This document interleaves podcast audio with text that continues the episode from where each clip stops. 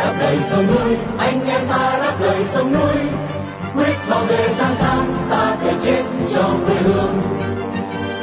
Đây là đài phát thanh đáp lời sông núi. Tiếng nói của những người việt tha thiết với tiền đồ tổ quốc và hạnh phúc của toàn dân do lực lượng cứu quốc thực hiện. Phát thanh mỗi ngày từ 7 giờ 30 đến 8 giờ tối, giờ Việt Nam, trên làn sóng ngắn. 9.670 km chu kỳ.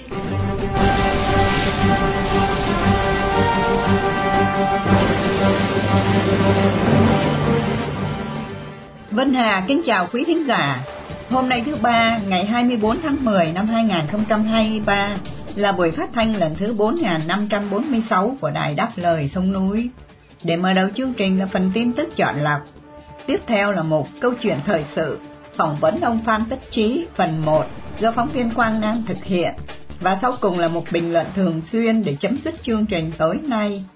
Đặc biệt chương trình phát thanh hôm nay để vinh danh tù nhân lương tâm Lê Đình Lượng, một người Việt yêu nước đang bị giam cầm trong ngục tù cộng sản.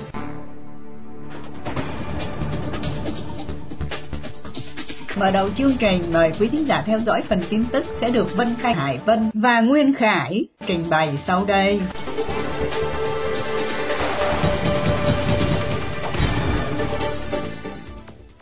Việt Nam dự trù vay thêm 30 tỷ Mỹ Kim để bù đắp ngân sách. Việt Nam dự trù vay hơn 30 tỷ Mỹ Kim vào năm 2024, trong đó có hơn 55% là dùng để bù đắp bồi chi ngân sách theo công bố của Bộ trưởng Tài chánh Hồ Đức Phước trước Quốc hội vào hôm 23 tháng 10. Chủ nhiệm Ủy ban Tài chánh, ông Lê Quang Mạnh, cũng cho biết việc vay thêm để trả nợ gốc của Việt Nam có xu hướng gia tăng sát tỷ lệ mức trần của Quốc hội vào năm 2024. Ông Mạnh nói thêm là theo báo cáo của nhà nước thì chưa phân tích kỹ về hiệu quả sử dụng vốn vay mượn và hiệu quả huy động vốn vay gắn liền với nhu cầu chi tiêu của ngân sách nhà nước. Qua số liệu quyết toán ngân sách hàng năm cho thấy, số chi tiêu trong ngân sách rất lớn, giải ngân vốn đầu tư từ nguồn vốn ngoài quốc rất chậm, trong khi ngân sách phải đi vay để bù đắp bội chi, phải chịu lãi suất và chi phí cam kết, cho thấy tình trạng lãng phí nguồn lực. Riêng ông Hồ Đức Phước báo cáo là đến cuối năm 2024, dự trù số nợ công lên đến khoảng 40% tổng sản lượng nội địa, nợ nước ngoài khoảng 39% và việc trả nợ trực tiếp của nhà nước so với tổng thu ngân sách chiếm hơn 1%. Tập đoàn Thái Lan phủ nhận nguồn tin mua chuỗi bán lẻ Việt Nam.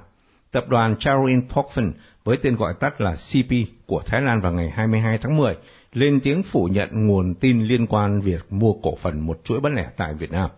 Trang chủ của tập đoàn CP cho biết như trên vào ngày hôm qua 23 tháng 10. Thông tin viết rõ là Charo Inpoffen và các đơn vị thành viên thống nhất khẳng định là không tham gia vào bất kỳ cuộc thảo luận mua lại cũng như hoạt động nào liên quan như cáo buộc đã nêu.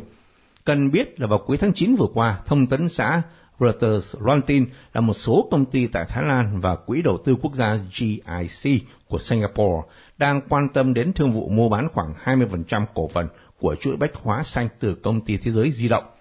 Reuters trích dẫn một nguồn tin am hiểu về vấn đề là thỏa thuận đang đến giai đoạn hoàn tất và dự trù sớm kết thúc. Một nguồn giấu tên còn cho biết là với thương vụ bán cổ phần như thế, chuỗi bách hóa xanh có thể được định giá lên đến 1.7 tỷ Mỹ Kim. Công ty Thế giới di động cũng được Reuters cho biết là sẽ công bố thông tin sau khi thương vụ được ký kết. Công ty đang trong quá trình đàm phán riêng và có thỏa thuận không tiết lộ thông tin của các bên mua tiềm năng. Lượng ngoại tệ đổ về Sài Gòn vượt qua năm 2022. Lượng ngoại tệ chuyển về thành phố Sài Gòn tính đến cuối tháng 9 năm nay đã vượt qua năm 2022 ở mức 6 tỷ 687 triệu Mỹ Kim. Ông Nguyễn Đức Lệnh, Phó Giám đốc Ngân hàng Nhà nước Việt Nam, cho biết tin trên vào chiều ngày 23 tháng 10. Số liệu vừa nêu cho thấy mức tăng 40% so với cùng kỳ năm ngoái. Lượng ngoại tệ đổ về Sài Gòn được ông lệnh thừa nhận là nguồn lực vàng cho phát triển kinh tế và xã hội, tác động hỗ trợ tích cực đối với thị trường tiền tệ. Thông tin trên được đưa ra sau khi Bộ trưởng Kế hoạch và Đầu tư Việt Nam Nguyễn Chí Dũng vào chiều ngày 23 tháng 10 tuyên bố là sức chống chịu của nhiều công ty trong nước đã đến mức giới hạn. Ông Dũng cho rằng sự tăng trưởng kinh tế của Việt Nam gặp nhiều thách thức, ổn định kinh tế vĩ mô chưa thật sự vững chắc do chịu sự tác động của các yếu tố bên ngoài. Theo ông thì trong năm 2023, nhiều động lực tăng trưởng chính yếu bị chậm lại, kim ngạch xuất cảng giảm hơn 3% và nhập cảng giảm hơn 4%. Nợ xấu có xu hướng gia tăng, chỉ số lạm phát căn bản vẫn ở mức cao, các thị trường bất động sản và trái phiếu doanh nghiệp tiềm ẩn rủi ro. Do Thái ồ ạt oanh kích hơn 300 mục tiêu ở giải Gaza. Trong đêm 22 dạng sáng ngày 23 tháng 10, giải Gaza đã bị Do Thái dìm trong bom đạn với hơn 320 mục tiêu của hai lực lượng Hamas và Jihad bị oanh kích dữ dội. Trong một thông cáo đăng trên mạng vào sáng ngày hôm qua, lực lượng Do Thái khẳng định là đã oanh kích hơn 320 mục tiêu quân sự ở giải Gaza, bao gồm các địa đạo của Hamas, hàng chục trung tâm chỉ huy tác chiến, các trại lính và trạm quan sát. Phía Palestine đã mạnh mẽ tố cáo Do Thái tấn công vô tội vạ vào các mục tiêu dân sự. Theo truyền thông của lực lượng Hamas, đã có ít nhất 60 người Palestine thiệt mạng trong các cuộc không kích do quân đội Do Thái thực hiện trên giải Gaza từ cuộc oanh kích này. Ở phía bắc Gaza, hàng ngàn người đã từ chối rời bỏ nhà cửa bất chấp lệnh di tản của quân đội Do Thái. Nhiều người đã mô tả tình hình chiến sự qua điện thoại, nhắc đến một cảnh tượng không khác gì một ngày tận thế. Trong khi đó, quân Do Thái cũng dùng không quân để oanh kích vào Gaza, trong lúc chiến hạm Do Thái thì nã pháo từ ngoài khơi và bộ binh thì gia tăng pháo kích. Quân Nga chưa chọc thủng được phòng tuyến Avdiivka. Mặc dù được tăng viện mạnh mẽ, các lực lượng Nga vẫn chưa chọc thủng được phòng tuyến Ukraine quanh thành phố Avdiivka thuộc vùng Donetsk ở miền đông Ukraine. Tổng thống Vladimir Zelensky vào hôm 22 tháng 10 cho biết quân Ukraine vẫn bảo vệ được các vị trí quanh Avdiivka dù gặp nhiều khó khăn do Nga tăng cường nhiều đợt tấn công. Cần biết là thành phố Avdiivka tiếp tục là tâm điểm chú ý và Moscow dường như đang tiếp tục điều thêm quân đến đó.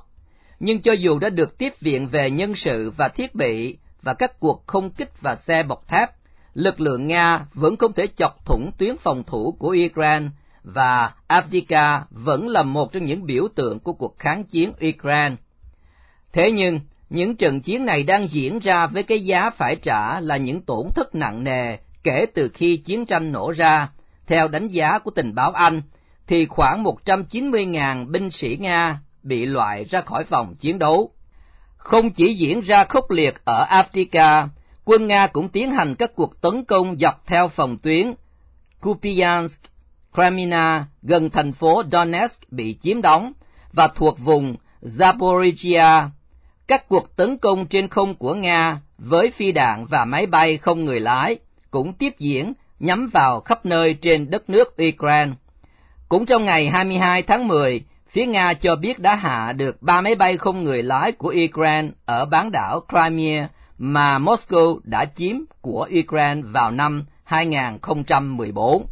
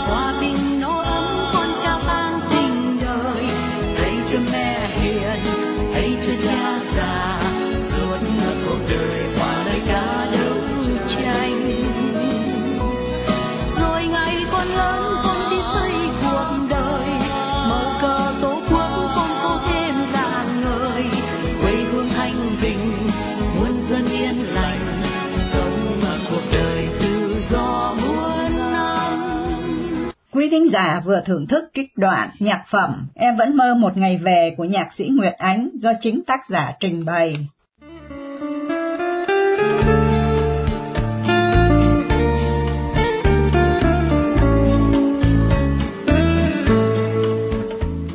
Kính thưa quý thính giả, anh Phan Tất Thành, một cựu quản trị viên trang web Nhật ký yêu nước, bị công an thành Hồ bắt cóc từ ngày 5 tháng 7 vừa qua và giam giữ không cho gia đình thăm gặp cho đến hiện thời.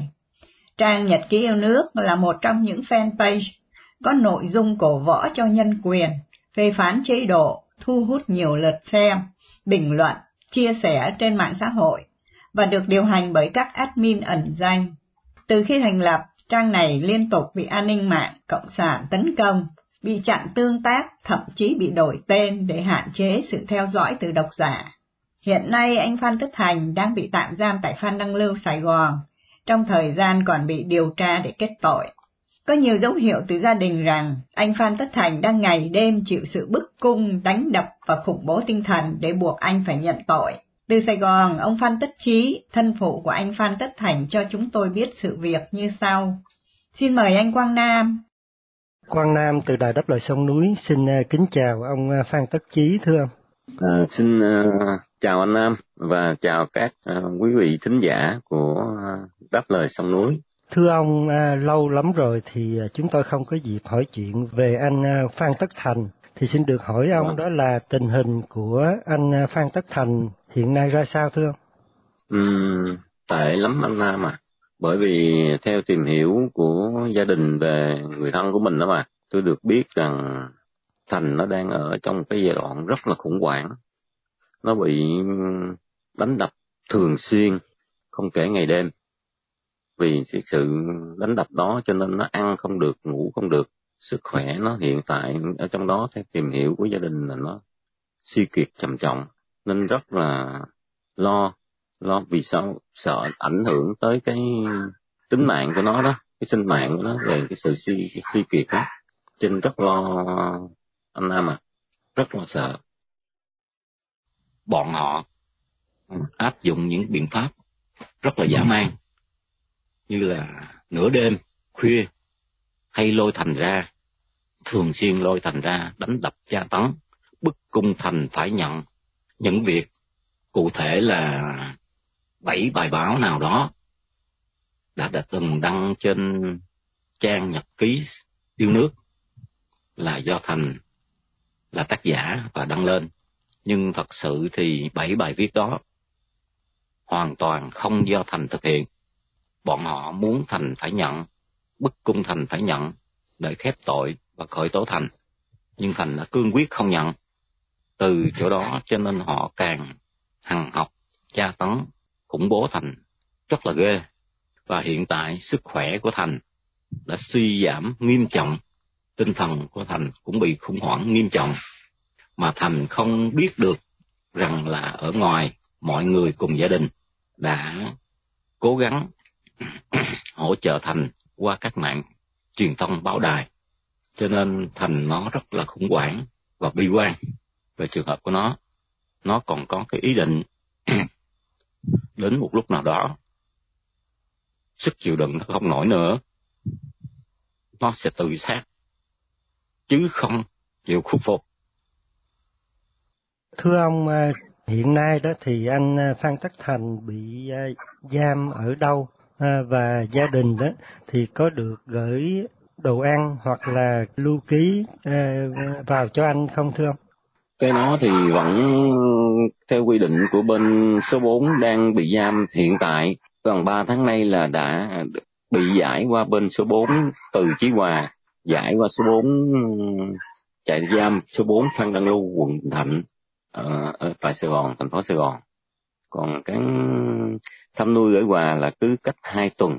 Theo quy định của lại trại giam số 4 Phan Đăng Lưu thì cứ cách 2 tuần. À, người nhà có tên trong cái sổ thăm nuôi à, được đến gửi quà. Nói quà thì nói chung vậy thôi chứ mà ở cái trại giam này họ quy định về cái quà nó rất là khắc khe. Và người nhà chỉ được chỉ được gửi cho người thân ở trong đó chỉ vài món ăn mà làm khô thôi anh em chẳng hạn như cá khô hoặc thịt kho khô à, hoặc là chà bông một nhúm bông nhưng mà số lượng là rất hạn chế. Mà ngoài cái loại ăn đó ra thì dứt khoát còn không cho gửi bất cứ một thứ gì khác kể cả bánh kẹo đường sữa vân vân tất cả là cấm hết kể cả trái cây hoặc là cái gì không cho gửi hết. Thậm chí là tôi xin gửi một cái quần sờ lõn uh, cái áo thun họ cũng dứt khoát không cho là không cho. Tiền thì anh có thể gửi bao nhiêu cũng được nó không hạn chế vấn đề số tiền. Bởi vì theo họ theo họ nói á thì ở trong đó họ có một căn tin căn tin riêng của nhà tù ở trong đó thì mình lưu ký cái số tiền đó vào trong cho người thân của mình ở trong đó nhưng mà cái số tiền đó thì họ lưu ký chứ họ không có đưa tiền mặt cho cho cho phạm nhân đâu Dạ, xin được hỏi ông đó là ông và gia đình có biết là cái ờ, số tiền lưu ký và những cái món đồ mà đồ ăn đó mà gửi vô cho anh Thành đó thì ông có biết là nó đã đến tay anh Thành và anh Thành có uh, tiêu dùng cái số tiền lưu ký đó từ bấy lâu nay không thưa ông? Khi mình gửi nó nó có làm có một cái phiếu gửi quà trên đó mình ghi các món quà số lượng thành tiền và số tiền. Trên đó theo tôi thấy thì có khoảng chừng sáu cột chữ ký từ cái người cán bộ tiếp nhận tới người cán bộ ờ, quản giáo rồi thế này thế nọ kia. Trên đó có cả một cột ký, chữ ký của người gửi quà và người ờ, nhận quà nữa. Nhưng mình thì dứt khoát khi mình đưa quà, cái những cái món quà vào và tờ giấy đó vào.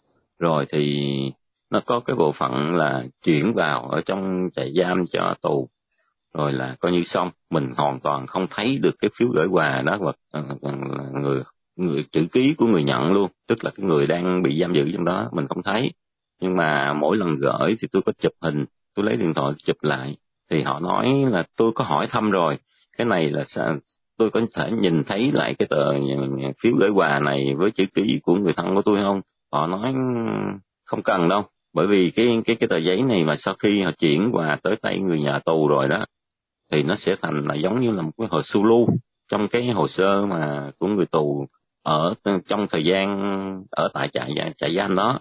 Chứ họ không có đưa ra cho mình coi là um, cho mình biết là cái người nhận quà đã đã nhận rồi. Nói tóm lại là không thấy là cái cái chữ ký của người nhận quà. Và mình không không hề thể hiểu được là người nhận quà có nhận hay không nhưng mà ít nhất đó là cái cái tiền mà lưu ký cho anh Thành đó thì mình biết ờ, chính xác là ờ, anh Thành xài được phải không thưa ông? Thì cũng không biết luôn anh, bởi vì cái những cái thông tin đó là hoàn toàn khi mình đưa cái cái phiếu gửi quà số tiền lúc mà mình làm phiếu gửi quà mình ký nhận ừ, mình đưa cái số tiền đó cho cái người à, tiếp nhận đó rồi à, họ ký tên là người tiếp nhận rồi họ ký tên mình đề số tiền đó mình ký tên nhưng nó mình đưa cho họ là coi như là mình mất hết thông tin không có thông tin gì để mình xác định được rằng số tiền đó có tới tay người cái người nhận quà nhận tiền ở trong trại giam đó có họ có có xài được hay Dạ vâng, à, thưa ông trở về cái việc mà ông vừa nói là anh Phan Tất Thành đang bị cán bộ trại giam hành hạ à, rất là nhiều lần ở trong tù trong lúc này đấy. Xin ông à, nói thêm về một vài chi tiết anh Thành bị đánh đập ra sao và đại khái là nó liên tục như thế nào không thưa ông?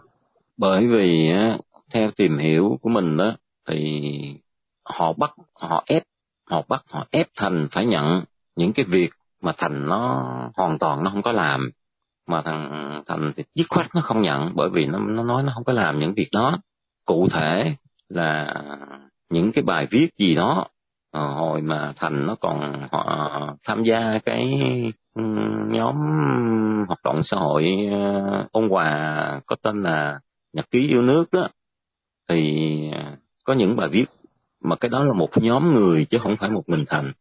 Theo tôi tìm hiểu đó là một nhóm người là người ta hoạt động xã hội. Cho nên á à, họ ép thành là tác giả của bảy bài viết đó. Nhưng mà thành không có nó không phải là tác giả cho nên nó dứt khoát không nhận. Bởi từ cái chỗ đó, cho nên họ thường xuyên, kể cả nửa đêm nửa hôm, là họ đem thành ra, họ tra, hỏi, họ ép buộc và đánh đập thành. Cho nên là từ những cái trận đòn như vậy đó thành nó không ăn nổi, không ăn uống được nhiều và cũng không ngủ được nhiều. Cho nên là cái sức khỏe nó càng ngày nó càng sụt giảm. Nó sụt giảm đến độ là có thể là nó suy kiệt, mà cái sự suy kiệt này thì có thể ảnh hưởng tới sinh mạng của nó. Và cũng theo cái sự tìm hiểu của gia đình á, tại ừ, con tôi cho nên tôi biết cái tánh nó thành là một người rất bướng và rất liều, rất lì. Nó có ý định mà điều này tôi tìm hiểu thì có thể xảy ra. Đến một mức độ nào đó nó chịu không nổi, sức khỏe nó chịu không nổi nữa thì nó có ý định là nó sẽ có hành động tự sát. Nó không khuất phục. Từ cái chỗ này nên là gia đình hiện tại là rất bấn loạn về vấn đề này. Mà không biết phải làm sao. Cái thông tin mà thành là mới cởi ra, nó có ý định tự sát đó anh Nam. Nó rất lì và bướng và nó, những việc nó nói là nó có thể làm. Nên gia đình rất là lo sợ điều đó xảy ra vì thời lượng chương trình có giới hạn, kính mời quý thính giả theo dõi tiếp phần 2 vào tối mai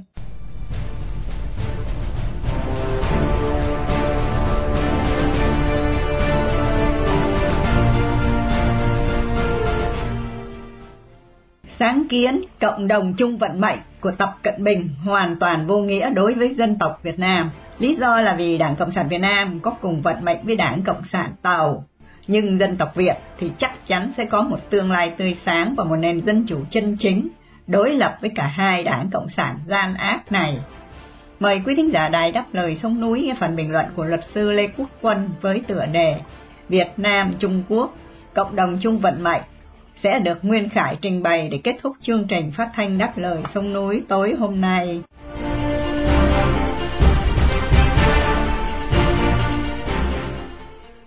Ngày 17 tháng 10, Chủ tịch nước Võ Văn Thưởng dẫn đầu đoàn đại biểu cao cấp Việt Nam tham dự diễn đàn Vành đai và con đường lần thứ ba tại Bắc Kinh, Trung Quốc. Sáng kiến Vành đai và con đường là một cấu thành vật chất gắn liền với một khái niệm tinh thần rộng lớn hơn là cộng đồng chung vận mệnh, Community of Common Destiny, gọi tắt là CCD. Thuật ngữ cộng đồng chung vận mệnh lần đầu tiên được đề cập bởi Tập Cận Bình vào năm 2012, ngay sau khi ông được bầu làm Tổng Bí Thư và Chủ tịch nước. Kể từ đó, nó đã trở thành một yếu tố quan trọng trong đường lối ngoại giao của Trung Quốc.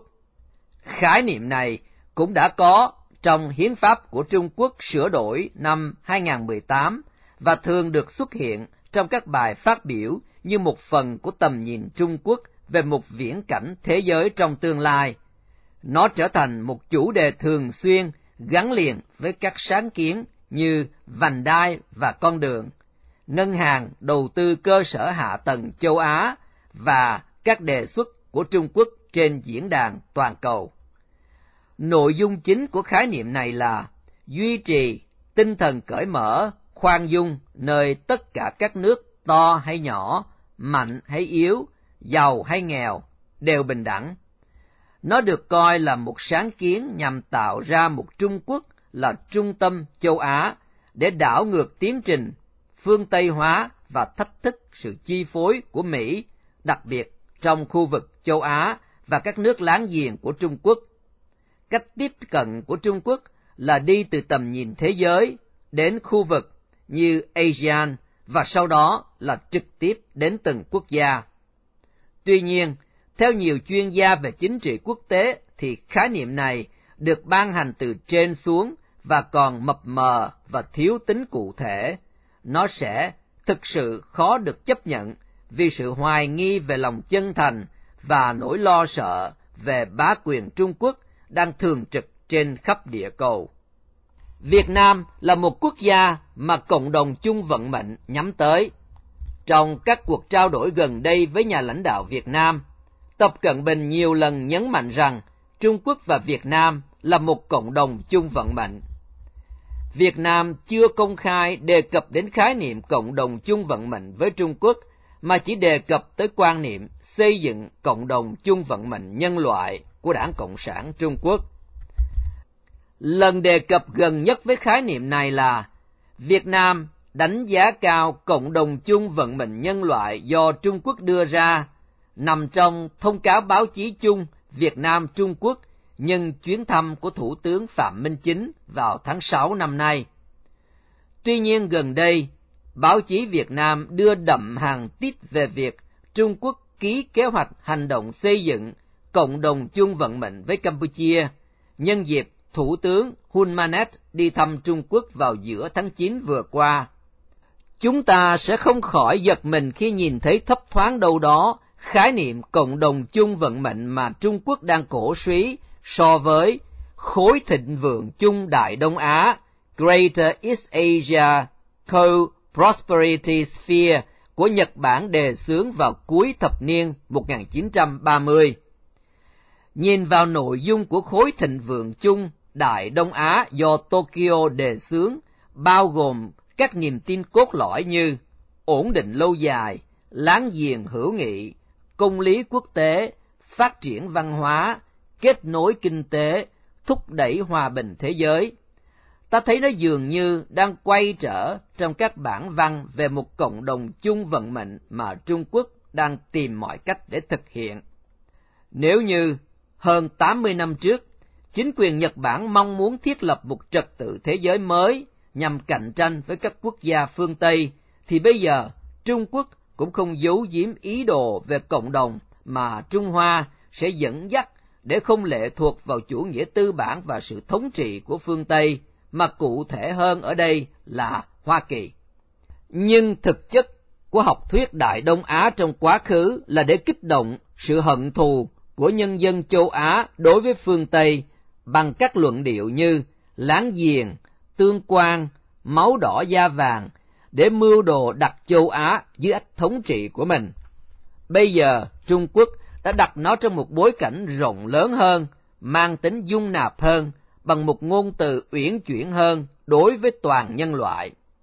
Tuy nhiên, khi nhìn thấy những biểu hiện dịch chuyển quan trọng và ngôn từ của cộng đồng chung vận mệnh nhân loại đang dần dần được đưa vào đối với những nước láng giềng, chúng ta không thể không lo ngại về một chủ nghĩa bành trướng đang dần được thể hiện để trói buộc các nước láng giềng vào giá trị Trung Hoa. Nằm ngay cạnh một Trung Quốc đang trỗi dậy, Việt Nam càng phải tỉnh táo hơn bao giờ hết. Đảng Cộng sản Việt Nam có thể tự coi mình là đỉnh cao trí tuệ, nhưng không thể đại diện đất nước trong lúc cần ra những quyết định lớn. Chỉ có mở rộng không gian nhân sự, thúc đẩy dân chủ, thành tâm lắng nghe ý kiến từ nhân dân, đặt tổ quốc lên trên hết mới ra được những quyết định đúng để giữ vững được đất nước, mà trước hết là bằng mọi cách phải tỉnh táo lánh xa khái niệm cộng đồng chung vận mệnh với Trung Quốc trong chuyến đi sắp tới nếu có của Tập Cận Bình.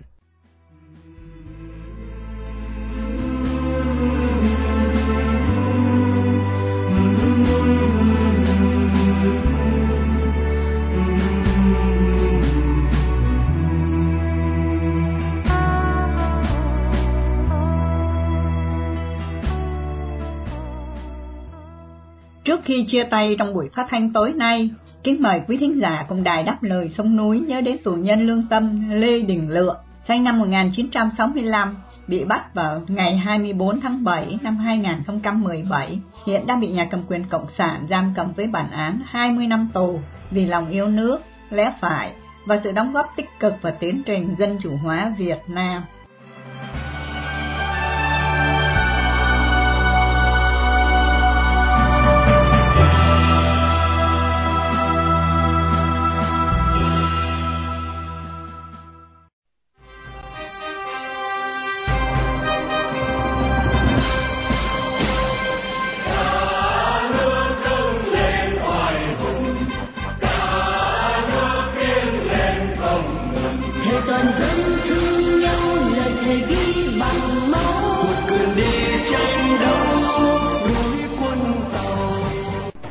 Trình phát thanh đáp lời sông núi hôm nay đến đây là chấm dứt. Hẹn gặp lại quý thính giả trong chương trình tối mai vào lúc 7 giờ 30.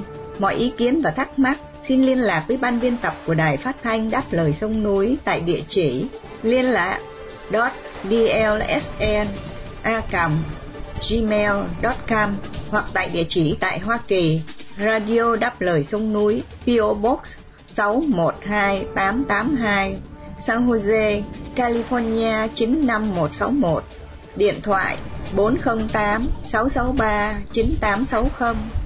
Cảm ơn quý thính giả đã theo dõi chương trình. Chúc quý vị một đêm thật bình an. Xin mến chào tạm biệt.